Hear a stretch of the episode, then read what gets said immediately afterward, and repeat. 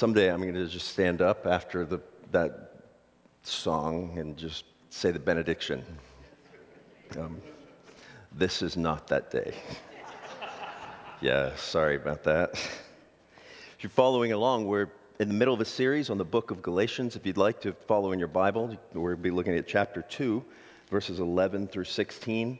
If you don't have a Bible, you can find the text in your order of worship, or you can use your phone or anything else you'd like. And so I say to you, hear the word of God.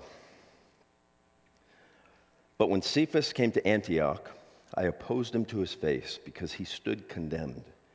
For certain men came back came from James, before certain men came from James, he was eating with the Gentiles, but when they came, he drew back and separated himself, fearing the circumcision party. And the rest of the Jews acted hypocritically along with him, so that even Barnabas was led astray by their hypocrisy. But when I saw that their conduct was not in step with the truth of the gospel, I said to Cephas before them all, If you, though a Jew, live like a Gentile and not like a Jew, how can you force the Gentiles to live like Jews? We ourselves are Jews by birth, not Gentile sinners, yet we know that a person is not justified by works of the law, but through faith in Jesus Christ. So we have also believed in Christ Jesus in order to be justified by faith in Christ and not by works of the law, because by works of the law no one will be justified. This is the word of the Lord. Let's pray. Father, I pray now that you would come and you would open the eyes of the blind and the ears of the deaf. I pray for those uh, of us who are recovering Pharisees that you would uh, continue to work the gospel deep into our hearts, that we would not be hypocrites anymore, that we would not be fearful anymore, but in fact we would be free. I pray for myself that you be in my head and in my thinking and in my heart and in my understanding and in my mouth and in my speaking. In Jesus' name we pray these things. Amen and amen. So, several years ago, probably hmm, maybe 15 years ago now, uh, I was working for Eli Lilly, and my partner and I, um, I forget what we won. He's here. I'm not going to ask you. uh, we, we, basically won. It was like a quota trip or something, and Eli Lilly was trying to, to sort of rein in things like that. And so they came to us and said, Hey, we know you earned this reward, but we've got something better for you. And we're like, awesome. What we're going to let you two do is go to the American Psycho- Psychiatric uh, Association convention in Atlanta and stand at our booth all week. and it gets better. It's in June in Atlanta, and because of that, we've ordered for you these fancy black sweaters for you to wear. I, not, I can't make this up. So we, Bryce and I went to Atlanta in June, and when we went to, you know, if you want to talk about feeling foolish, put a black sweater on in Atlanta in June and walk around the streets. And guess what? They were hot and they were miserable. And I said, Ooh, if I see anyone in charge, I'm asking, what's the deal with these black sweaters? And my partner, as he often would do, said, Tommy, keep your mouth shut. Don't say anything. And I'm like, all right, I won't say anything. Immediately, the vice president of neuroscience walks in. His name was Grady. And he said, How are y'all doing? Big guy. And everyone's like, Oh, we're good, sir. We're good, sir. I'm good. A little hot. He's like, Yeah? And I, I said, Can I ask you a question? And he's like, Sure, son. And I said, Whose idea was it for us to wear black sweaters in the middle of Atlanta in June? Everyone was quiet. Crickets. He was quiet. And then he burst out laughing. And he said, That is pretty stupid, isn't it? And I said, Hmm. Thought I'd ask. He blamed it on the Europeans, by the way. he said the Europeans scheduled all this. And so we took him off. And it was like great for the rest of the week. At least we weren't dying of heat exhaustion. So let me ask you this question. When it, have you ever had to confront someone important? Most people don't. Have you ever had to? Right? What did you feel like when you did that? Or did you, did you, is it just come naturally to you? Or did you have to sort of get, steel yourself and, you know, make some notes and go in there? I, I'll be honest with you, especially those who know me well, it's a curse that I have. I almost can't help but saying what I think. And when I read the New Testament, especially the Apostle Paul, it warms my heart because it looks like I'm not the only one. Paul, the, the, the, Apostle Paul, especially in this book of Galatians, we see him having to do confrontation after confrontation after confrontation. And it's not because he's unloving, it's because he cares about people and he is concerned about the gospel. The whole book of Galatians, in and of itself, is one big confrontation. He is confronting a whole church about their view of the gospel and how they're starting to miss it. If you remember, some people had come along in Galatia, and Paul had planted the churches and said, Here's what it takes to be a Christian trust Jesus and nothing else. And people had come along and said, Well, you know, that's cool. Paul's okay.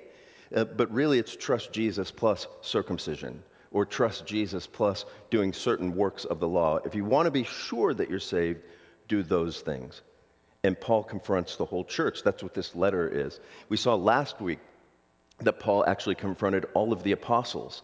Of course, he wasn't willing to throw them that bone, he just was willing to confront those who seemed important. Remember, he confronted them. He brought Titus with them and said, Okay, I heard you guys wanted to talk about circumcision. Here's my friend Titus, an uncircumcised Greek. So, what do you want to say?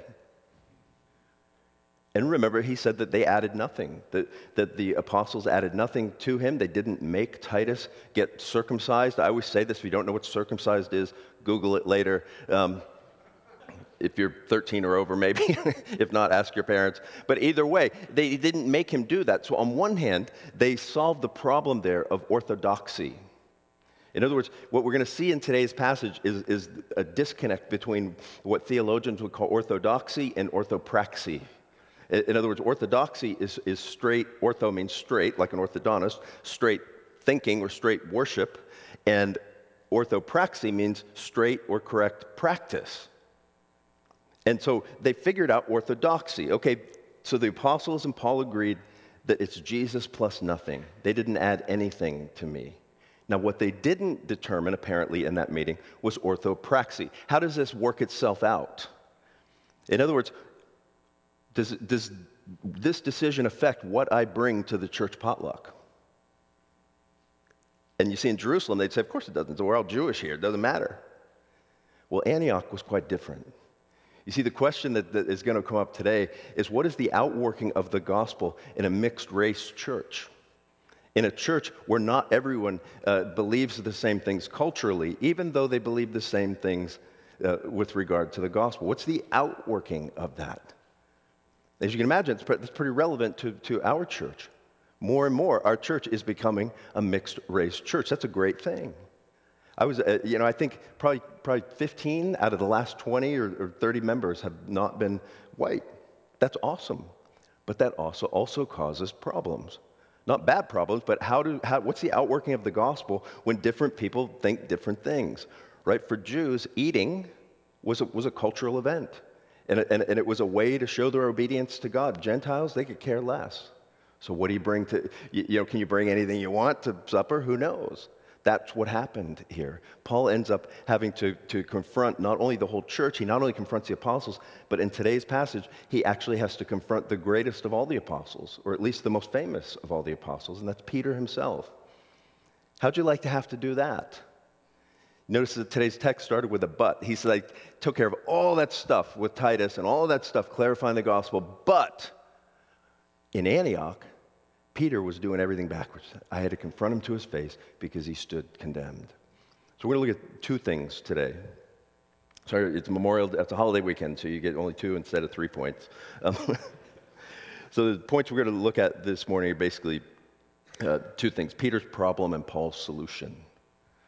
So I'm trying to keep it as simple as I can. So Peter's problem and Paul's solution. So notice Peter's problem. Let me read you the first couple verses again. Said, When Cephas came to Antioch, I opposed him to his face because he stood condemned. For certain men came from James, he was eating with Gentiles, but when they came, he drew back and separated himself, fearing the circumcision party. And the rest of the Jews acted hypocritically along with him, so that even Barnabas was led astray by their hypocrisy. So, if Jerusalem was the, the center of the Jewish church, right, the, the, all the people who had become Christians were Jews first, the center of the Jewish church, Antioch was the center of the Gentile church. In fact, uh, historians estimate that maybe only 10% of the church in Antioch was Jewish. And so you had all these Gentiles, and we know also just from uh, the book of Acts that the leadership in the book of in uh, Antioch, the, the leadership in Antioch was diverse. We know there was at least one uh, leader from Africa. We know there were leaders uh, from the Mediterranean. We know there were leaders from Jerusalem. And so there was very diverse leadership. Um, Jewish people were there, Gentiles were there. And remember, I told you that Jews, for them, eating was a big thing, and, and who you ate with was a big thing. And so imagine Peter is, goes to, to, Antioch, and Peter has had this vision in Acts chapter 8 where remember God came and basically showed him all these unclean animals, and he realized that all things were, unclean, were clean, and that that meant all people were clean as well. So Peter goes to Antioch, and he says, What are we doing today? And they say, We're having a barbecue this afternoon, roasting a pig. And Peter goes, and he, he, I just imagine, I'm trying to imagine here, Peter sitting in, you know, a big uh, multi-purpose room at the Antioch church, and he's getting ready to just chomp down on a big old pulled pork sandwich, and people from the, the Jerusalem party come in. And Peter's like, and he puts it, he doesn't eat it. Right? And he sort of, the, the word says Peter drew back here. It's, it's, it's, it, what the word uh, connotes in Greek is sort of military retreat, where he was just sort of he was sneaking out.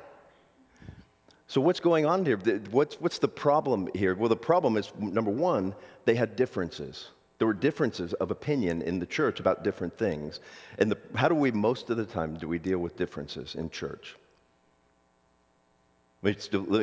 Spoiler alert, not well. Most of the time in church, when people have differences, we tend to moralize them right? So if take any number of things, right? Like say the issue of baptism. Let's say that, that I believe that you should baptize babies, which I do, and you don't believe I should baptize babies. Well, it's a tendency oftentimes in the church to think, well, that is a sin, right? You're, you're, you're in sin if you do that, or you're in sin if you don't do that. Well, those are things the Bible's unclear, but we tend to moralize that. Think of something that's, that's even less controversial than baptism music in church, right? Should we play organ all the time? Should we play drums all the time? Should we play hymns all the time? Should we do contemporary music all the time?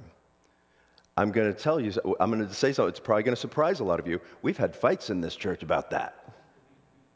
People have gotten really angry about that. People have moralized those differences. So, just so you know, in our church, basically the philosophy of worship is everybody suffers. That's how we fix that. you can either try and please everybody, try and please everyone, you can you please no one. But if you try and make everyone suffer, that actually works. Everyone suffers. The point is, is the only way to really deal with differences is through humility and actually thinking through what am I willing to give up? What is, is if the gospel's true, that means I have everything in Jesus. What, what is actually okay for me to give up and, and God still loves me? And what, can, what am I willing to give up for the people around me? You know, I used to train a lot of church planners, and one of the training, one of the sessions I would do would be how to form a worship team and how to figure out how your worship style, what your style should be in any particular place in the country. And I would have them do this exercise. It basically it, it was three questions. Question number one was this to the church planner, and you can do this yourself, by the way. Um, what worship style do you prefer? What kind of music do you prefer in church? Do you prefer contemporary music, sort of rock sounding? Do you prefer just all hymns? What do you prefer? Simple question. Second question think about where you live and now ask yourself what would be the best worship style? What would be the best music style, assuming all things are orthodox and, and gospel driven? What would be the best style to reach the people in your community? In other words, what style is going to best communicate to the people who don't know Jesus yet? and best communicate to the people who need to know Jesus. So, number one, what do you like? Number two, what's going to be the best, assuming that it's, it's, it's orthodox, to reach people? And if one and two don't match, what are you going to do about it? In other words, are you willing to sacrifice anything to see other people come to Jesus? A lot of times in church, we don't ever get to that point because all we're doing is we're fighting about whether it should be organ or whether it should be this, when in fact, if everyone was willing to say, you know what, what is it going to take in the context of the gospel, then you start moving forward. and you know, I was I wrote myself I write myself these notes that I make myself laugh. Frankly, uh, you, you, know, when people come and ask you like, "What do you love? What do you like about your church? What do you like about New Hope?" The, the, wouldn't it be great if everyone said, "You know what I like about New Hope? I like the fact that they don't do anything that I like."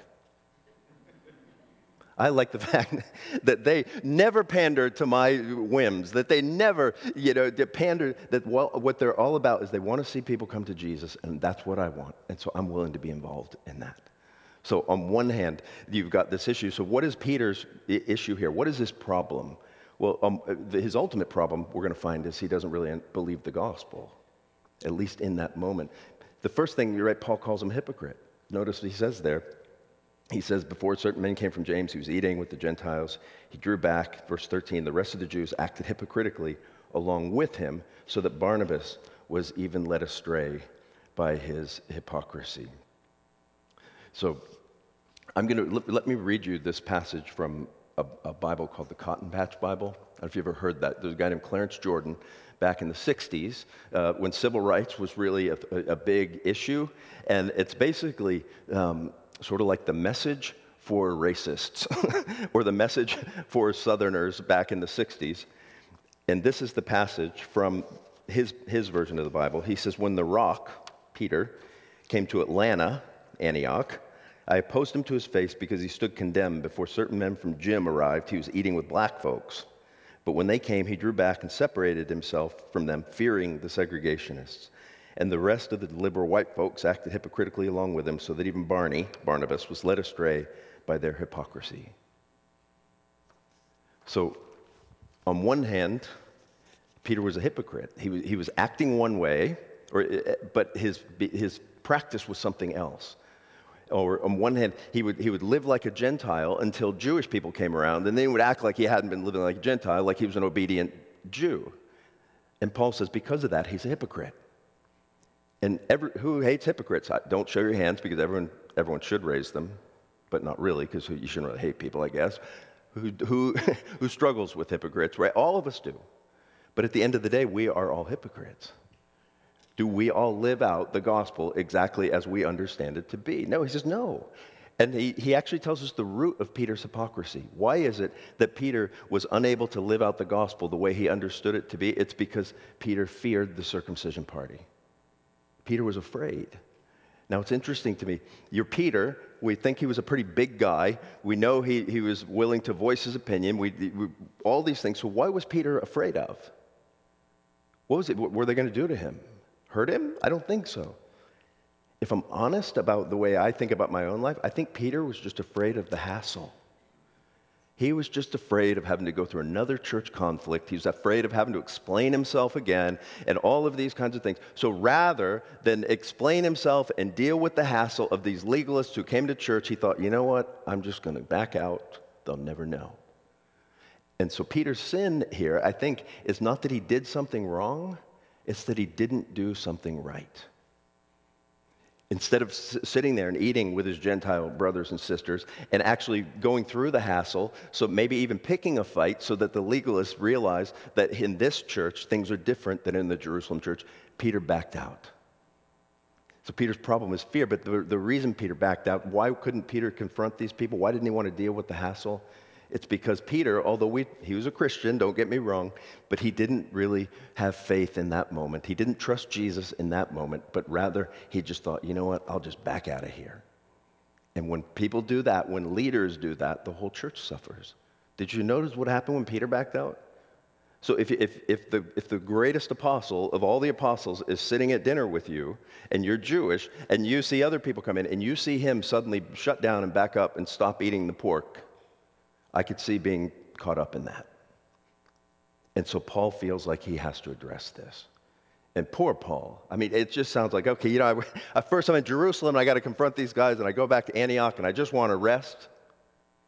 And there's Peter messing things up again. And so Peter's problem is his fear and his hypocrisy, which is leading others astray in the context of this mixed race church. What is Paul's solution to Peter's problem? Well, spoiler alert, it's the gospel. Notice Paul's, Paul's solution in verse 14. For his, his first part of his solution, he says, But, right? Peter was doing all this stuff, but when I saw their conduct was not in step with the truth of the gospel, I said to Cephas before all of them, If you, like a Jew, live like a Gentile and not like a Jew, how can you force the Gentiles to live like Jews? So no, I just wondered, the first thing Paul does is he actually points out the problem.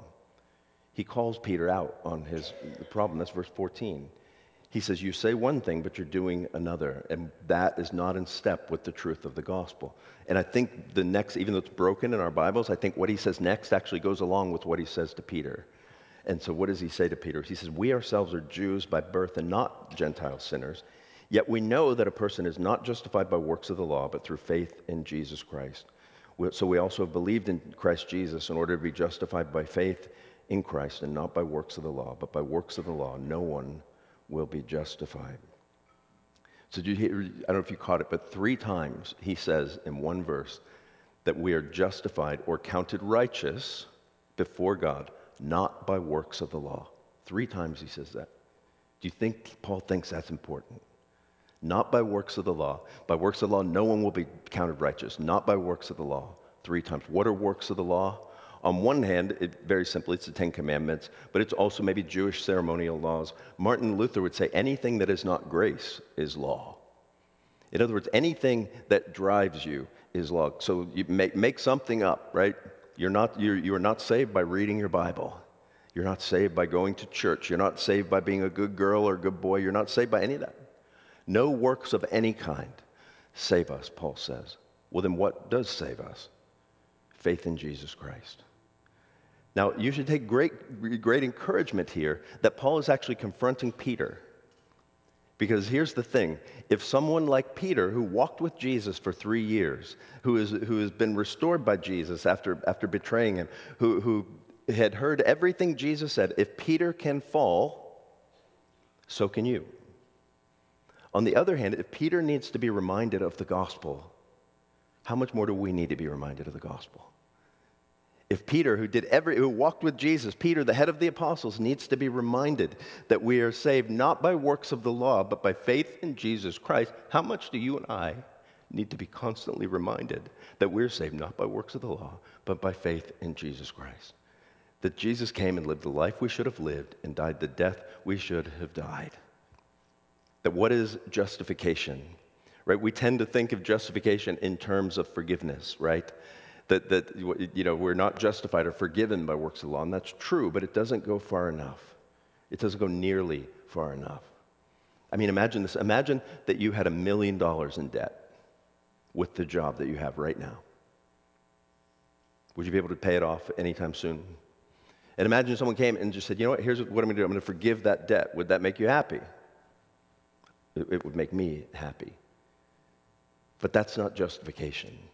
That's forgiveness, that million dollar debt is gone. What justification says is, Tommy, I'm gonna, we're gonna not only, we're gonna do this, we're not only gonna forgive that million dollar debt, but we've also put a trillion dollars in your bank account. How do you like that? Awesome. like, that's cool. That's great. That, that, that's, uh, that, in other words, justification isn't saying you're just forgiven. It doesn't take a negative and make it neutral. It takes a negative and makes it positive. And the reason it can make it positive is because Jesus went all the way to the bottom. Jesus took all of our sin. Jesus took the curse of the law. Jesus took all of our guilt, everything, onto himself and went to the cross and crucified it. And it was crucified with him. And in turn, when we have faith, all of his goodness, all of his righteousness is given to us. So, right now, if you're a Christian, if you've trusted Jesus, you are no more pleasing to God uh, right now than you ever will be. Because when he looks at you, he smiles because he sees the righteousness of Christ. Do you believe that? You need to be reminded of it every single week. I need to be reminded of it every single week. I'll close with this. Years ago, I was in Ethiopia. And it was with a medical mission team.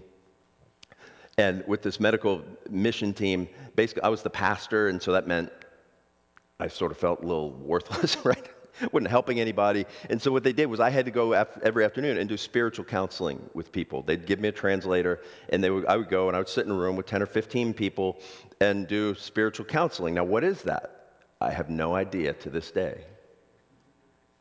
And so I would, I remember being the first time I did it, I was sort of like, So, what do you guys want to talk about? Translator, blah, blah, blah, blah, blah, blah. Crickets, nothing. And I'm like, I felt like, have you ever seen Stripes when the guy's trying to teach uh, English as a second language? It's like, the do run, run, run, the do run, run. Repeat after me. It was just like crazy. I didn't know what to do with these people. And finally, the time was up, and I'm like, whew, well, I guess we got to go. And the translator whispered over to me, Aren't you going to tell them about eternal life? And I said, You mean just share the gospel? That's all you wanted me to do? And she said, Tell them about eternal life. And I thought, Well, okay. And I thought fast, and I said, well, let me ask you this, because the whole room, by the way, was full. It was either they were, people were either Muslim or they were uh, Orthodox, capital O church. And I said, so if you all were to die tonight and go to heaven, why would God let you in? And 15 people in there, every single one said good works. My good works, my good works, my good works, my good works, my good works. Okay, now what? And then I said the most brilliant thing I think I've ever said. I said to them, I said tonight, quiet. And I said, like, right, right now, like, what if you died right now? What would happen? Are your works good enough right now? Are you a good enough person right this very moment to stand before God and say, I deserve to get in because of all my goodness? Crickets. No one said anything. Here's the good news of the gospel you don't have to rely on your own works to be acceptable to God. You rely on the works of another. We rely on the works of Jesus. So before you leave this place, please consider that. If you're not a Christian, ask yourself, am I going to, how would I approach God? If you are a Christian, ask yourself, how would I approach God? Think about that. Let me pray for us. Father, I just pray this morning as we consider this, this confrontation between Paul and Peter um, that even though we don't actually see how Peter responds to this confrontation, um, I pray that our response to it would be faith, either faith for the first time or more faith that added to our faith.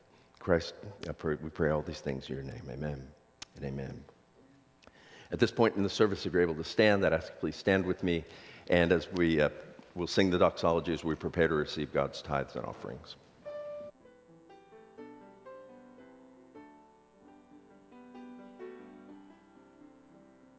Praise God from whom all blessings flow. Praise Him, all creatures here below. Praise Him above, ye heavenly host. Praise Father, Son, and Holy Ghost. Amen. Let's pray.